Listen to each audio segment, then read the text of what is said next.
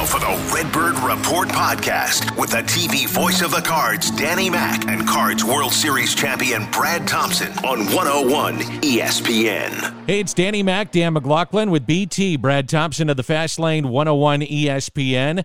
It is an off day today for the Cardinals. Again, they were rained out against the uh, Kansas City Royals, but we're still talking baseball as uh, the Cardinals head out on a long road trip. Three cities coming up. They've got Milwaukee, then it's off to uh, Miami, and then we'll be in uh, Cincinnati. Hey, Brad, always good to hear your voice. How we doing? I am doing great, man. Uncle with these rain delays, though, and these uh, postponements. I want some baseball, my man. I am with you. Uh, it kind of messes up the rotation, but in a way, and from a pitching perspective, I'm really curious what you think.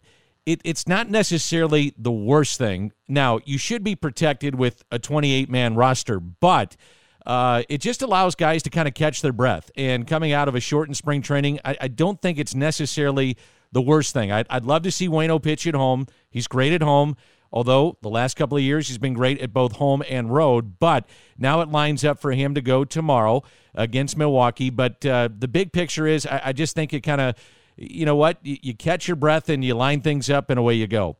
You know what? I think you just deal with it one way or the other. I, I, do think that there are a couple of guys as look, Dan, we haven't even made our way through a full turn in this rotation yet. As Jordan Hicks came out of the pen, by the way, very encouraged with what we saw uh, out of Hicks and his two strong innings. Didn't give up a hit, punched out two uh, like what we saw there. But we haven't seen a full turnaround yet. We're seeing a lot of guys that I bet want to get back out on the mound quickly. That uh, the outing for Stephen Matz obviously didn't go the way that he wanted it to. The outing for Mikolas but you deal with it. You know you're going to have weather issues at this time of the year. And uh, I would agree when you're trying to go zero from 100. Remember, we'd be just past like the midway point in a normal spring training for a lot of these pitchers. Usually you get five to six starts in spring training. These guys got three starts. So, really, I mean, they're still in that build up phase. So, I don't think that the extra days off are, are really going to affect them much. It's been interesting, hasn't it, in Major League Baseball across the board?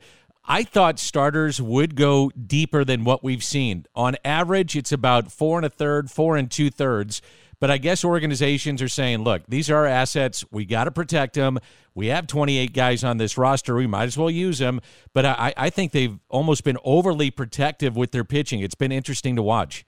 You know what I've noticed too, though, Dan. I I think that there is absolutely that aspect of it. Is organizations are going to be smart with their guys, but I'm also looking, and this has been the case certainly with the Cardinals pitching, is you got a lot of guys that aren't as sharp as they generally would be. So they're still throwing a decent amount of pitches, but they're not getting the bang for their buck. You know what I mean? it's around the zone, it's getting in deep counts. And uh, we've seen a little bit of this around baseball that guys just are not as sharp. Pitch counts end up going up Hence, the innings end up coming down a little bit for these guys. So I would think that the next turnaround, we're going to see a little bit more sharpness. You also deal with, as you know, Dan, we talk about this every year. You deal with going from Arizona and Florida and then going into all these climates where it's cold out one day. You know, St. Louis, Dan, you grew up here it's freezing one day it's nice oh you're not playing that nice day it's freezing again it's hard to uh, hard to get a feel for everything that you're doing so I'd like to see the starters go deeper and deeper. They would uh, as well. But you do have a lot of protection, which is nice. It was uh, quite a moment last night at and the ballpark. Albert Pujols in the air, out to deep left. It is gone. Welcome back, Albert. It's like you never left. Number 680, and he does it back in St. Louis. That was phenomenal last night to see what happened with Albert Pujols. Um, and I've said this to you a million times. I mean, Brad, I called his first hit, caught a lot of his memorable moments, and that is right up there with them. A lot of people have asked me about that moment from a personal perspective of just being behind the mic. And I keep saying, well, Albert did all the work, so which he did. But it was an awesome, awesome moment at the ballpark. And uh, that's the first of many probably coming – you know what? This season, get used to it because it's going to be a lot of fun. He looks good, doesn't he? I, I, want to get to that home run in a second, but I, I, don't want to pass over the fact that we just added production value to this podcast for the first time. I just tried something, and you're on a Zoom. We're on a Zoom, and I was like, "Well, I got my board. Let me see if I plug this thing in." and if it works. So really, it wasn't about playing the call. It was more just to see if it worked, and it did. So I'm thrilled. I'm absolutely Look, thrilled. We have got next level production now. We are going to be fine. We're going to be able to, to, roll out all kinds of highlights. Chances are, Dan, your uh, your voice is going to be behind it. Kind of self serving, really. It really uh, is. But it worked. Yeah, it that worked. was. No, was very hey, self serving. That, that moment the call was fantastic and it, it was a, a, decade in in the waiting like we've been waiting to see this guy again nobody knew that this would be uh, the reunion nobody uh, knew exactly and knows exactly what the role is going to be looking like and I know it was uh, against the lefty starter there yesterday uh, that, that he was able to have the success, goes three for four, uh, saw Lynch well. The home run that he hit was a 93 mile an hour fastball. It was down in the zone and it was just majestic. We've seen it uh, so many times over. But the moment was special. The energy in uh, in Busch Stadium was palpable, and this came on the heels of Nolan Arenado, who I'm sure we'll get to in a minute, who is in fuego so far this season. He hits a home run and then Albert goes back to back with them. It's just one of those moments, Dan. I like I don't want to get too far ahead here when it comes to the Cardinals and specifically their offense, because we, we know that pitching wise, there are going to be some questions. We've already hit on some of them. It just feels like something special is brewing with this team with the, you know, you have your superstars that are in their primes in Goldie and Arenado. You have the next wave of superstars coming with Dylan Carlson. Truly believe, and I know you do too, in his skill set. When you have Tyler O'Neill doing what he did last year and the potential there, and then you have Albert and Yadi and Wayno. Something about this feels special. I, I asked Ollie yesterday, I said, my temptation would be as the manager of the Cardinals that I don't care if a righty or lefty's up but if a lefty's up, I'm certainly playing Albert. But if there is a right hander that makes sense, man, my temptation would be to play him. And he agreed. He said, It's one of the things I'm struggling with right now already is that he looks so good and he's in shape and his timing's there. And he'll let us know if he needs a break or a breather or whatever. And we're going to be very careful with that, not to run him in the ground. We, we forget he's 42. So you got to be careful. But I think to your point earlier, they're going to find some situations where it's not just a lefty, it's going to be others, and you're going to see Albert Pujols against right-handed pitching. I, I don't think there's any doubt about that. Well, and it, this is completely unfair here as we're a handful of games into the season. But eh, you know, you, you have Dickerson as your right-handed complement, but Corey Dickerson never came in as that he looks like that DH home run guy. He was a compliment that you desperately needed against right handed pitching. But if Albert is locked in, even at his advanced age, look, I would take I would take that chance of seeing what that guy can end up doing. And Lars Nootbaar is going to find himself in this mix as well. But if you're Ollie, how could you not be tempted to have one of the best players on earth and put him in different positions? Because just like you said that, you know, Albert will be vocal and let you know when he needs a day. And I do believe that he'll do that but uh, you'll also know if he ends up being overmatched in a situation. If you put him out there and it's, let's just use Brandon Woodruff, for example, okay? You, you put him out there against Woodruff, it doesn't look good. You know that Woodruff throws over 65% fastballs and he's not catching up to it. And say, okay, well, that's not our matchup but they've already talked about the splits against softer throwing right-handers. Zack Greinke would have been in the lineup uh, against him today had it not been rained out. I like the idea of utilizing that guy. And Dan, I, want you to speak to this because you've seen it so many times over the years, even more than I did being teammates with Albert. When that guy is in a lineup, it feels like things around him yes. end up changing. I, I 100% agree. I, I mean, I, I know he's not, and I got to remind myself, he's not the Albert Pujols of 10 years ago in his prime, but he's still a threat. And I'm with you. And I think you offer a great perspective of this. I mean, if you're a pitcher – you're looking at the lineup, and Dylan Carlson quietly now is hit in 11 straight, dating back to last year. So that's that's your first guy, and he's got a little pop too. 18 home runs a season ago, but then it's Goldschmidt, O'Neill sandwich between Goldie, Arenado, and then potentially Albert Pujols. That is hard to get through. It'll wear you down, and I, I think that's the thing that I look at when you write out that lineup, man that stands out and uh, it makes a huge difference. And I, I, I, do believe it's a factor for the uh, opposition, certainly the pitcher, to say, man, look at that lineup. And then it's been lengthened if you get production out of DeJong and some of the others. So yeah. uh, the DH has just made a, a complete different looking lineup for the St. Louis Cardinals in 2022. Yeah, it's been a different looking lineup, and it's it's just so important, especially when you look at. I mean, if that DH done- spot and has been in each of the games so far for the Cardinals, Ollie Marmol uh, has had the DH spot there, hitting fifth. You think about how hot Nolan Arenado has been, okay, and the guy is squaring up everything. Doesn't matter what you throw; if you throw it near the zone, he is hitting it out of the ballpark, or or it's a double. Dan, if you don't have protection behind that guy, he's never going to get anything to hit. Like guys are going to smarten up. That's they're, right. They're going to pitch around him. But then all of a sudden you have a presence there. Whether that presence is, well, the man in, in Albert Pujols or somebody else getting the job done, that five spot in the lineup to me becomes maybe the most pivotal part of all. And it's nice to see Albert Pujols be able to step up in that spot yesterday. So Nolan Arenado is now the NL Player of the Week. Not so far this year. 3 2 out to deep left field. It's at the wall. Gone! Nolan has done it again. Third home run already. He's driven in nine. It's only the fourth game of the year. 2 nothing St. Louis. Got it going again last night. Production value, by the way, is skyrocketing on this. Yeah, it, it's skyrocketing. Uh, and it is self serving, no question about it. But um, it is fun to see what this guy is doing. And he talked about little adjustments. Do you notice, Brad, where the barrel is when he's hitting these? I mean, he is out in front on everything in a good way. So, I mean, the barrel in the zone, getting to the ball, the contact, the fact that he's not back too much, not forward too much, which he got a little jumpy at times last year and still popped 34 home runs. But I mean to tell you, everything he is hitting is loud. Literally, it's loud. He had a couple of foul balls in this homestand that were just like, holy smokes. He is hitting and punishing pitching. So um, right now, you're talking about it, and again, it's week one, but an MVP candidate, which is what we all expect.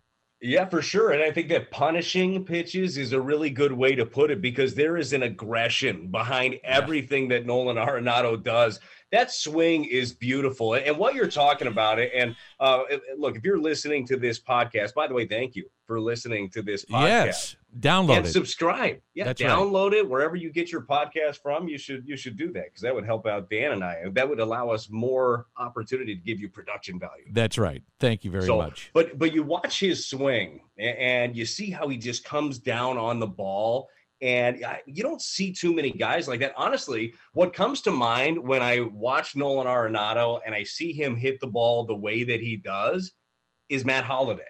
Like that's what the swing looks like. I I see it. I mean, the finish is what I see. You know what I mean? How he finishes high, kind of like Holliday used to as well. He had a little leg kick, and then everything was centered, balanced, and then the barrel to the ball, but then kind of finished high. And I, yeah. I see that with Nolan too. And I, I, thought there were times last year, maybe, I don't know if off balance is the right way to put it, but just not quite as in sync as what we're seeing right now. There are flashes of it, but if he continues to do this, it's a completely uh, different lineup. I, I want to go back to the pitching just for a moment, and then we'll wrap things up. Actually, I'm going to ask you because it's a podcast, so we can jump all over the place. Yeah, go wherever you want, Dan. We have no commercial breaks to hit. I think this is a well. We'd like to change that. So if you want to sponsor Possibly this great, you. yeah, this this great podcast, make sure you get a hold of us, and we'll make sure you get the uh, sponsorship. But uh, I think this is an offensive test on the road. And what I mean by that, we know Milwaukee can pitch. Now they, they've gotten beaten up a little bit in Chicago, but they're over the course of the season they're going to be fine. We know what they got at the back end of their games. And, and Williams and Hader, their starting pitching is really good. And then you go down to Miami. And Alcantara, I believe, is supposed to make a start. Luzardo uh, supposed to make a start. I can't remember the other one, but it's a good one. I mean, as we saw down in spring training, Brad, they have really good pitching. Cincinnati has pitched very well. I, I wonder if we're going to see Hunter Greene, who is you know throwing 103 with ease. So my point is, is that this upcoming trip beginning tomorrow is a really good test for the Cardinal offense, and we'll see where it takes them. Yeah, I, I, wholeheartedly agree. When you look at what you're going to be facing with the Brewers, you're going to have Brandon Woodruff in game one against Wayno. Oh, that's must see TV. Going to face Freddie Fastballs, who's actually Freddie Slider now, too. He's got really good stuff. The fact that we don't talk much about Freddie Peralta should tell you how good Brandon Woodruff and Corbin Burnes are because Freddie Peralta is an ace on a bunch of staffs. You got Houser and you got Eric Lauer, the, the lone lefty. Like it is going to be a test, but the way that these guys are, are swinging the bat, and it's not just the numbers, Dan, and, although the numbers have been very good for a lot of them. To me, it's the approach. It's the pitches that they aren't swinging at. It's their their dedication to the strike zone and not going outside of that. They have a great idea of what they're doing. I, would like to know your take on this. I know that there is a school of thought and has been in the past when you're facing a guy, and especially early in the season when you know you're looking at pitch counts. You face a guy like Brandon Woodruff, say, all right, well, let's make him work. Let's let him get that pitch count up. I'm not sure that's the best way to approach a guy like that. I'm with you. You see something in the zone, let it rip. Yeah, a hundred percent. Because I think if he gets strike one, and the numbers bear it out generally uh, across the board in in baseball. Look at the first pitch strikes and look at a 1 1 pitch and what happens after that. If you go to 1 2 or 2 1, the numbers dramatically increase one way or the other. And it, it's either going to favor the pitcher. If you go 1 2, you go to 2 to 1, 2 and 1, it's going to favor the hitter. And so I, am with you. When you guys eh, have guys that have elite stuff, and the game has really changed, even from when you were playing, Brad, and I was doing your games. And I don't know if you agree with this, but the game has changed in this to where um, these guys are throwing so hard and they're so good with secondary pitches because the data is there to help them improve and get better and show what they're doing right or wrong that if you fall behind you're in trouble. And i don't care if you're albert pujols or nolan arenado or, or paul goldschmidt if you go down 0-1 or 1 and 2 it's very tough for a hitter because these guys are so good. I mean people ask me why don't they bunt? You know why they don't bunt? Because it's really hard. Guys are throwing 97 with sink jordan hicks for instance and Tony La Russa always used to make this point with closers. I used to say, I say, Tony, you know, you guys are down by a run and, and guys are swinging at the first pitch in the ninth inning. I don't understand it. And he said, Well, you got to understand that closers, once they get ahead, it's over. You know, nine times out of 10, they're going to bury you. And so I think that's kind of the mindset that you have to have with certain guys and certainly some of the guys that we see coming up on this road trip. I don't know if you agree, but that's that's no. kind of where I'm at. I do, man, and I think that we've been seeing this, and uh, again, albeit against different opponents, against the Buckos and the first game against the Royals. I know it's not the pitching that they're going to be facing, but we're not seeing a lot of fastballs go down Broadway without right. somebody taking a big swing at it, and that's how it should be. This offense is built to punish people. I know we've talked about it in years past. Say, hey, this team's good on paper, and then it didn't turn out to be a good offensive ball club this team coming in this year, very good on paper and has been good statistically early on in the season. Real quick, Dan, because uh, you have my mind uh, thinking, and like you said, it's a podcast. We can go all over the place. Yeah. Talking about different trends and guys' stuff being so good. Hey, do you think, and I was thinking about this watching Dakota Hudson, okay? Dakota throws a lot of strikes. It, it was be- good with the sinker, good with the slider. Those are his bread and butter as far as strike goes. He'll show you the curveball and he'll show you the changeup, but didn't throw very many strikes with those pitches. I was thinking about him, and then I was thinking about the transformation of Kevin Gausman. Kevin Gausman, when he went hmm. over to San Francisco, he bagged everything except for his two best pitches. He he went fastball splitter, and that's basically what you're getting all the time. Do you think that we are going to see a trend here in baseball where it's just like, what do you do? What do you do well? What is your best pitch? Best pitch is. And we're going to keep doing that because I look at Dakota and I think that he can attack with fastball slider. But for the longest time, and it's it's been pitching. Like you have to have a third pitch. You got to show him different things. I think that we're trending in a different direction here, Dan, where it's like we're going to find out what you do well and we're going to maximize it as long as we can. Yeah, I, and I think a lot of that will be driven by data. And so, for instance, the lefty of the Kansas City Royals last night, I, I liked his stuff. I mean, he's their number two prospect. He's going to be good. He's going to be really good. You could see it, how the ball's coming out of his hands.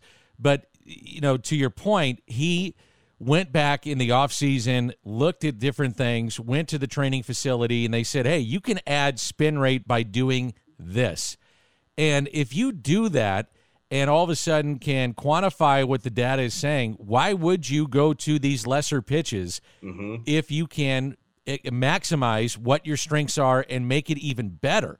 So I, I do think because of data, and data is a great thing in the game. I, I you know, a lot of people poo poo it, and I, I understand that. I mean, they they they get bogged down with the numbers, and I do too. I think us as broadcasters, we we can't go down that road too much. It's it's supposed to be entertainment, and you got to tell the stories of the players too. It's a human element, but when you're trying to compete at the highest level, what's going to give me the edge? And the edge is going to be going to Driveline, going to these hitting facilities, figuring out how to get backspin on your swing.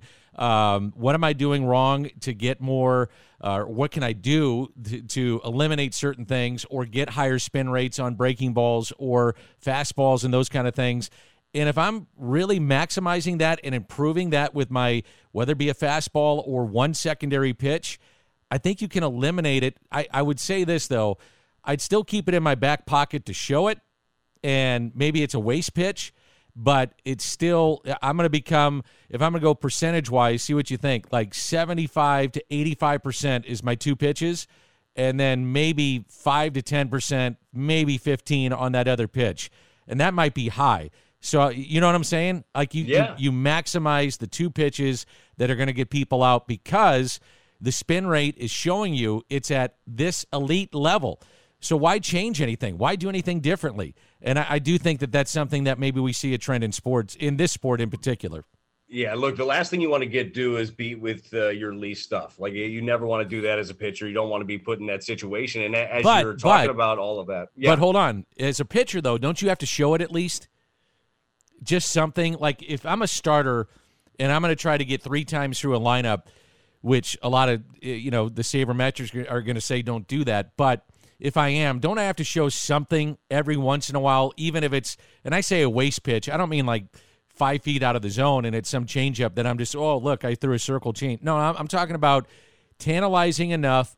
It's not my best pitch, but I'm certainly never ever going to throw it for a strike. But it's in the back of the hitter's mind that at least it's there. It's something I so, have.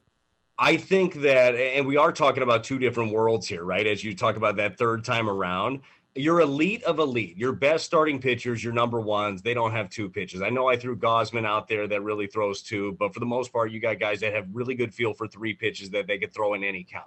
But I really think that if you are a guy, you can still keep people honest. If you have two pitches, and I'll just use Dakota again as an example because he just recently re- recently pitched yesterday if uh, if you have a guy that can spot up his fastball, and I'm talking about spot it up, and then have a nasty slider off of it, I think that you can keep hitters honest enough with those two pitches. Yeah. But you have to be able to spot up because lefties, and remember Dakota Hudson uh, in his, his oh, rookie yeah. year crushed, uh, or, or actually his second year, lefties crushed him. Yep. Because everybody leaned out over the plate, was waiting for that sinker, and they would smash stuff. You'd even have sinkers that were off the plate away to lefties, and they would be diving so much they would hook them down the right field line. Like that's how honest they, they you know, they, or they weren't honest at all because he couldn't prove that he could spot up that fastball inside. But if you prove you can do that, I really do believe you can have success with two pitches in this league. Yeah, I, am with you. I think it makes a lot of sense.